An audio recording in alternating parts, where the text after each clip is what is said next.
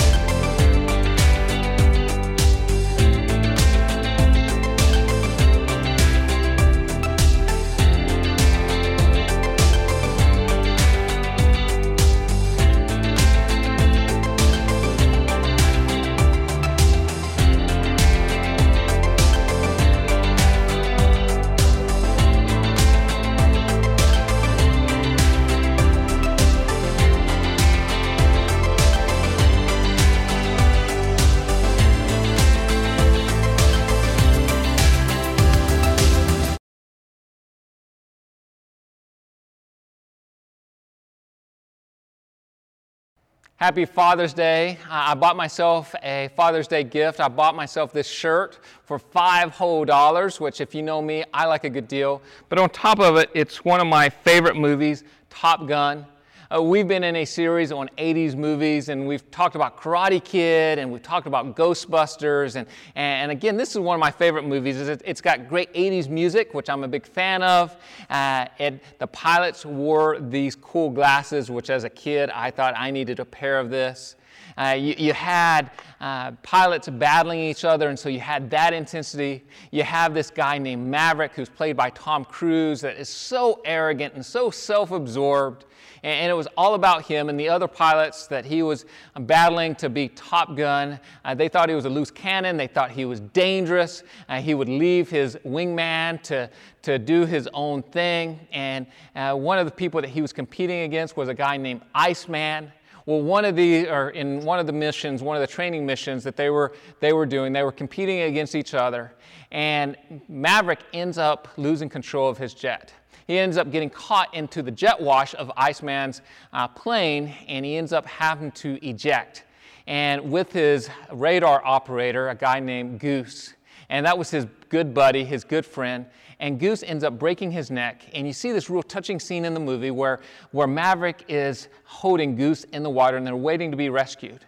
And it's a real pivotal time in the movie because it's, it's at this point in time that you end up seeing Maverick really do some reflection. And, and, you see him ready to walk away. He was grieving, he blamed himself, he had all of these different emotions. But eventually he comes back a changed man. And you end up seeing that he comes back and he ends up being a good wingman. He ends up being someone that people can depend on, that people can trust. He begins to be a, a team player. Now, what is a wingman?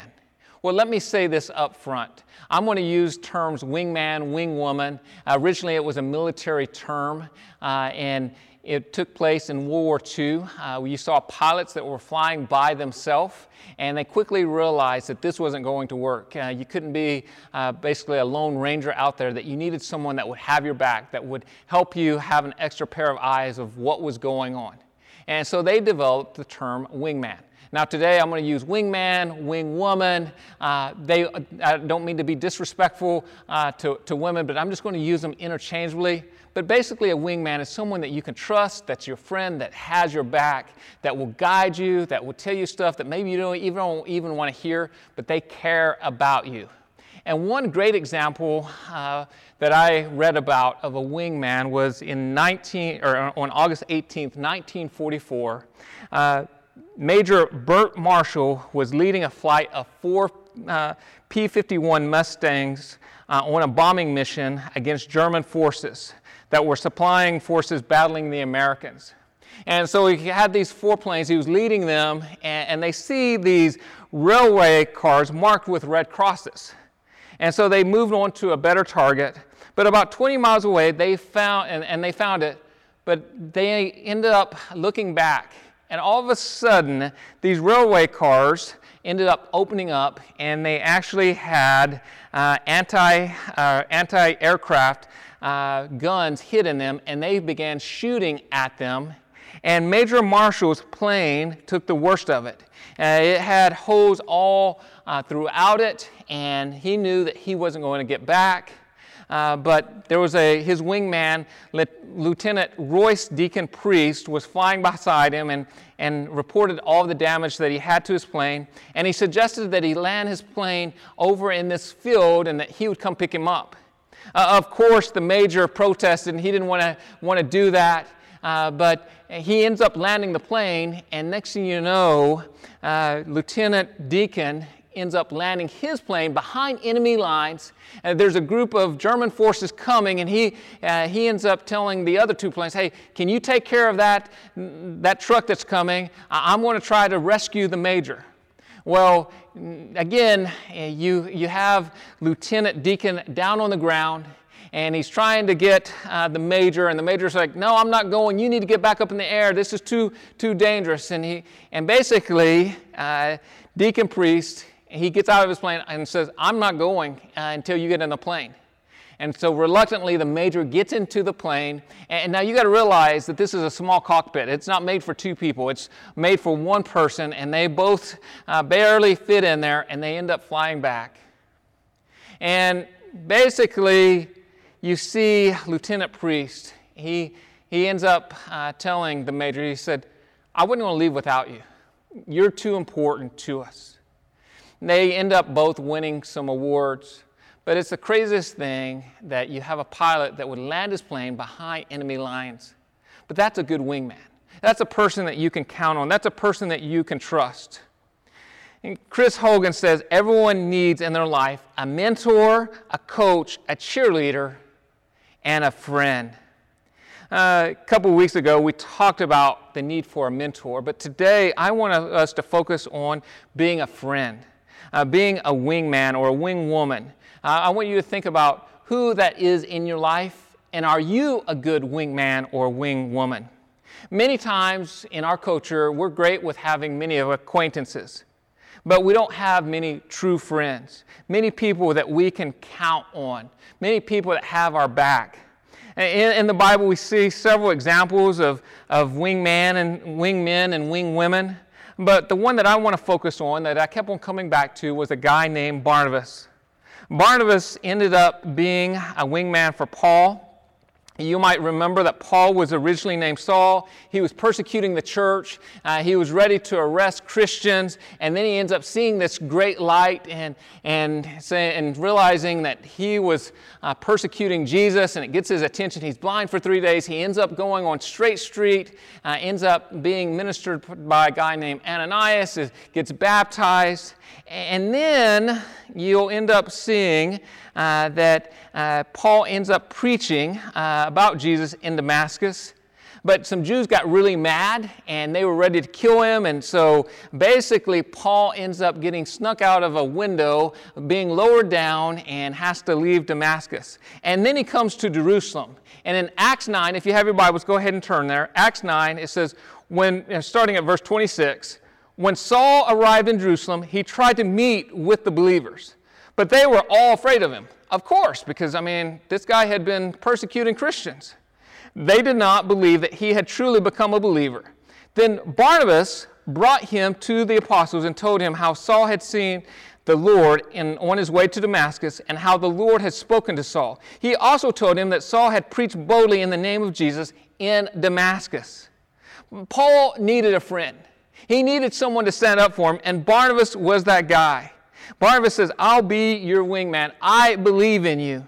And a faithful friend stands up for you.